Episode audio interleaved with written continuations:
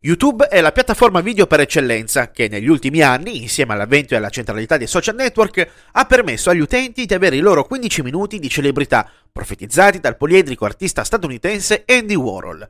Con una connessione di internet ed una fotocamera, oppure uno smartphone, chiunque può uscire dall'ombra dell'anonimato per tentare di cavalcare l'onda del successo, seppur breve ed effimero.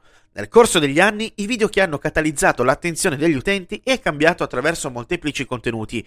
Video di utenti che interagiscono con i propri followers mentre giocano ai videogiochi, persone che si rovesciano in testa secchi di acqua ghiacciata per apparenti scopi benefici, e persone che masticano rumorosamente del cibo fino a passare a quelli che stanno diventando un vero e proprio trend, i cosiddetti video mukbang. All'inizio ci fu un grande successo dei cosiddetti ASMR, video che i cosiddetti youtuber caricavano sui loro canali mentre erano intenti a sussurrare al microfono o a creare dei suoni che dovrebbero stimolare il rilassamento. Ciò poteva essere realizzato avvicinando degli oggetti al microfono o masticando rumorosamente del cibo, al limite del fastidioso. In seguito questa tipologia di video ASMR ha preso il sopravvento, spostando però l'attenzione dal creare suoni rilassanti al girare il video il cui unico scopo è mostrare persone intente in un ingozzamento costante di cospicue quantità di cibo. Però prima ci vuole un po' di storia. Il termine mukbang deriva dalla crasi dei termini coreani meokneun, che significa mangiare, e bangsong, ovvero trasmettere.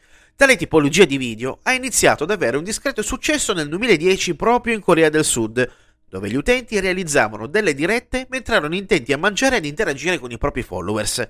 A seconda della piattaforma dove questi video vengono caricati, vi è la possibilità o meno di essere pagati. In alcuni casi, quindi, si viene letteralmente remunerati per ingozzarsi. In Italia, molto probabilmente, YouTube anch'io è in questo senso lo youtuber che più si è avvicinato a questa tipologia di contenuti, benché rappresenti un caso a parte.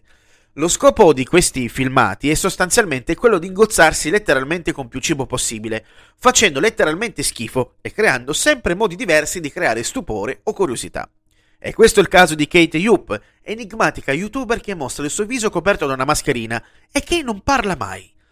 Stando ad una più attenta analisi dei suoi contenuti, pare che presenti sulle braccia lividi ed abrasioni, fatto questo che ha spinto la comunità di internet a preoccuparsi seriamente circa la sua incolumità.